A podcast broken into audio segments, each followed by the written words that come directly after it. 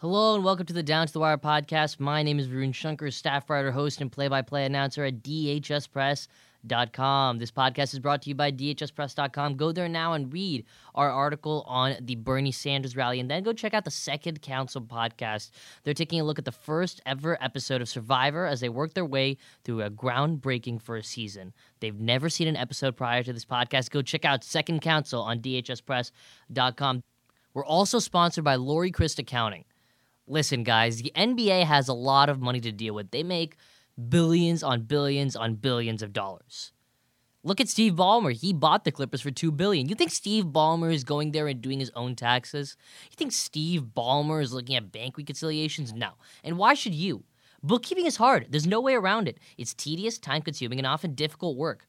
Don't spend your weekends looking at balance sheets and income statements and bank reconciliations when you could go on over to Lori Chris and have it done for you, all for one low monthly fee. To get your bookkeeping done for one low fee, call 703 304 5173. Once again, that's 703 304 5173. The Chris Accounting Group, monthly bookkeeping made simple. This week, we're talking about the dream playoff matchups inside the NBA. Just about 20 games left in the regular season. Lot of fun left. But before that, let's get some music. Uh. Yeah. Uh. Yeah.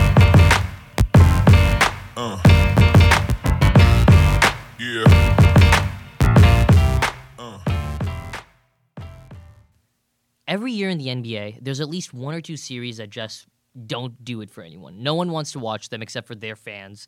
And they're either blowouts or even if they're close, it's not fun basketball. There's nothing really to look forward to. We're lucky this year in the NBA in that there's a lot of teams really close together in the standings, meaning that there's going to be a lot of parity. Here's the thing.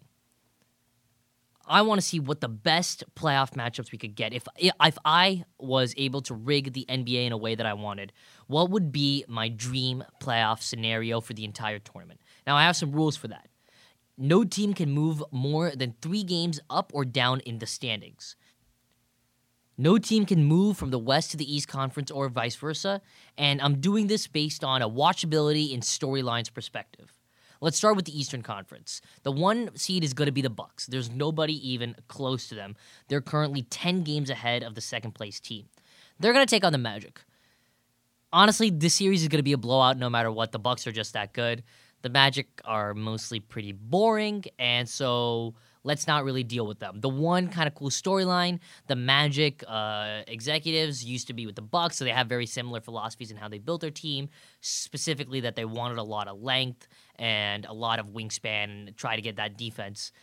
The Bucks are gonna roll over everyone. Maybe, maybe we get a fun little Jonathan Isaac versus Giannis moment, but I'll doubt it. This series is gonna suck. Let's just get the Magic out of here. The next option makes th- this makes the rest of the playoffs a lot better. Then after that, the number two seed is the Raptors. And then they're going to take on the Nets. I wanted to reward the Raptors for everything they've done this year. They lost Kawhi, yet it hasn't been a huge loss for them. It's incredible. They're second in the East right now. They're 42 and 18. Kyle Lowry, Pascal Siakam, Fred VanVleet, they've been incredible so far this year. And Nick Nurse should be in the conversation for Coach of the Year. And for the, their first round matchup, I want them to take on the Nets. Again, the bottom of the East is not fun. This isn't going to be a hugely entertaining series. Now, if Kyrie was still around, I would have picked Celtics Nets in a heartbeat. It would have been so fun to watch Kyrie go against his old team, all the young guns that he thought weren't good enough to get ragged on and to maybe even get a chance to take down their ex teammate. But alas, Kyrie's been shut down for the season. Raptors Nets used to be sort of fun. I think of Paul Pierce uh, blocking that shot in game seven. They both got really good looking uniforms at the very least. It wouldn't be too much travel, except for the fact that obviously you need to u- work with the passports. And I just think, given the other options, this was a good matchup. Now, the next one you have is the Celtics versus the Pacers. This is the Larry Bird battle. It's Indiana versus Boston, where Bird played. And it just, uh, the best part about the series is probably that if the Celtics win as they should, it'll set up Raptors Celtics in the second round. Listen, I'm not saying it's going to happen, but if Victor Oladipo comes back, this makes this a huge possibility for an upset with the Pacers. uh, coming out, coming over the three seed uh, Celtics, and I feel like that would be really, really fun to see as a Celtics hater myself. The last series I'm going to talk about in the East is my favorite one, maybe out of every series I picked. The four seed Miami Heat taking on the five seed Philadelphia 76ers. Now, I want to put a huge asterisk next to the series in that this is contingent on Philly stars Ben Simmons and Joel Embiid being fully healthy. But if they are, this is such a fun series to even think about. Let's start with the obvious storyline Jimmy Butler coming back to the team that didn't want to give him the money, uh, with the teammates that didn't really seem to like him. Jimmy Butler's a attack dog no matter who he's against. He's going 150%, 150% of the time. But if he's against his old team, Imagine that intensity ratcheted up to the next level. I can could not wait. Combine that with Joel Embiid's trash talk, it would be great. I mean, Joel Embiid loves to get in their the heads of his opponents, and Jimmy Butler delights in doing the same. Speaking of Embiid, he'd have to go against a really ascending young center in Bam Adebayo. If Bam comes out and has an incredible series, it would be a statement for him to take this crown away, maybe from Joel Embiid, although I really don't see that happening. This is just two really fun teams. Philly might need home court, so if you really wanted this to be a competitive series, you might want to flip it so that it's four Sixers versus five Heat, just so Sixers could get the home court advantage, because they are really, really bad away from Wells Fargo.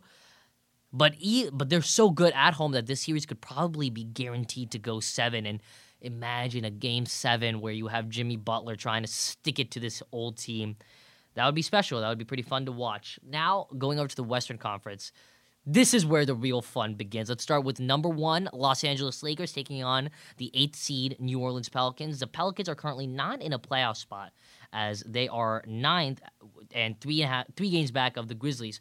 Listen, part of me wants to see the Grizzlies in the playoffs, but at the same time, at the same time, I can't pass up the opportunity to see LeBron versus Zion. It's been super fun matchups so far between these two teams, especially one that happened, uh, I think, last night.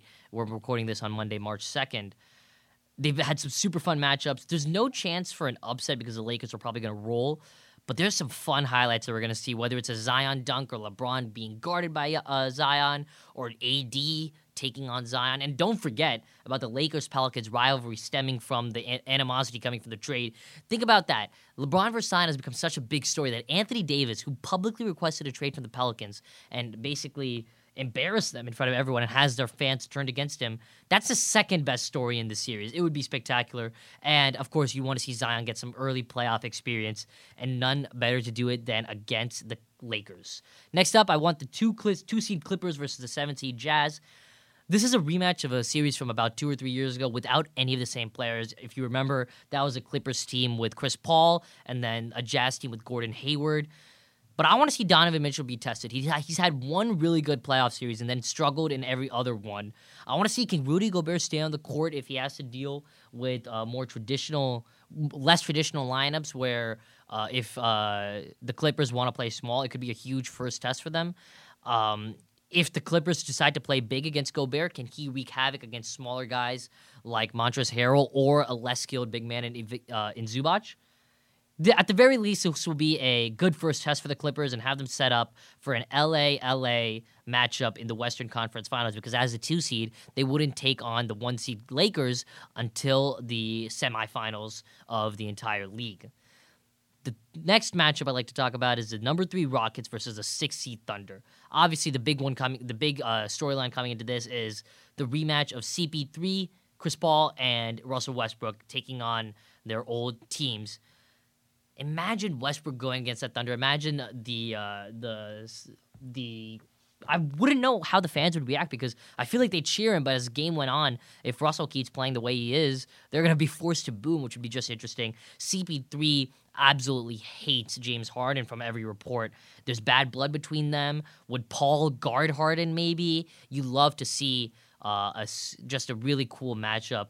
And let's say uh, the Rockets win, you set up a second round that's really fun in Clippers Rockets, where you have just two really similar uh, style of teams that they both play very isolation heavy.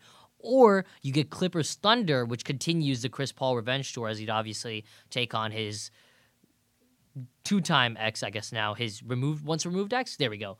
Once removed X, the uh, L.A. Clippers, and giving him another chance to get this uh, revenge tour going. The number four seed I'd like to have is the Nuggets. Now this would require them to drop a little bit from uh, the two seed, but considering they're only a game and a half out of the four seed, it, would, it wouldn't be inconceivable. They take on the number five Mavericks, would need to jump up from seven to five, but that's only a one game jump for them. This series would answer one big question Who's going to be the next Dirk, the next European superstar? Is it going to be Jokic, Luka, or Kristaps? There's three great options, and we'd have to see.